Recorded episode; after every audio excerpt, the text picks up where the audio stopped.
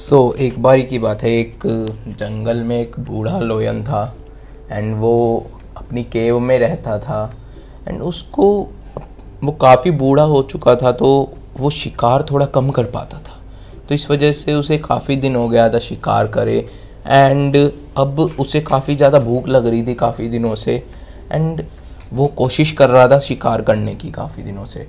अब एक दिन उसे काफ़ी भूख लग रही थी तो वो निकला शिकार पे अपनी गुफा में से एंड आज उसने ठान ली थी कि आज वो शिकार करके रहेगा वरना वो मर जाएगा भूख से। अब वो निकला बाहर काफ़ी घूमने के बाद जंगल में, काफ़ी मेहनत के बाद उसने एक खरगोश को पकड़ा ना, उसने खरगोश को दबोच लिया था। अब जैसे ही वो उसे खाने जा रहा था, मारने जा रहा था, उसे एक हिरन दिखाई दिया दूर। अब उसे हिरन दिखाई दिया, उसके दिमाग में आया कि खरगोश तो छोटा सा है, मेरा पेट भी नहीं भरेगा अगर मैं इसे खाऊंगा, तो क्यों ना हिरन को पकड़ा जाए और इसको छोड़ देता हूँ। उसने कहा अच्छा आइडिया है, तो दिमाग में सोचा। अब उसने खरगोश को छोड़ दिया, अभी तक उसने मारा नहीं था उसे। खरगोश को छोड़ते ही खरगोश भाग गया एंड अब वो हिरन को पकड़ने के लिए चला गया, उसे हिरन दिख रहा था।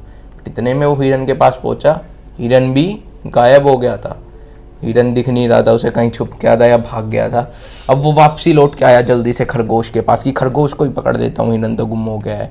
अब वापसी आया तो वहाँ पर उसे खरगोश भी नहीं मिल रहा था, अब खरगोश भी गायब हो चुका था, भाग चुका था एंड अब दोबारा बैठ गया भूखा एंड वो कोशिश भी नहीं कर पा रहा था। अब उसका हौसला टूट चुका था इतना एंड अब वो भूख से कुछ टाइम बाद मर गया, उसे और कोई शिकार नहीं मिला। तो क्या क्या सीखने को मिला इससे सीखने को मिला कि लालच अगर हमें मिल रहा है कुछ, हम उसे छोड़कर दूसरे की तरफ ना देखें। यस, हम हमेशा यही करते हैं। हमारे पास छोटी गाड़ी है तो हमें बड़ी चाहिए दूसरे की देख के, हमारे पास बड़ी गाड़ी है तो हमें प्लेन चाहिए दूसरे का देख के। एंड ये एक स्टोरी भी है ऐसी एक, तो हमेशा हमें कुछ बड़ा चाहिए होता है, हम हमेशा कभी भी संतुष्ट नहीं हो पाते हैं।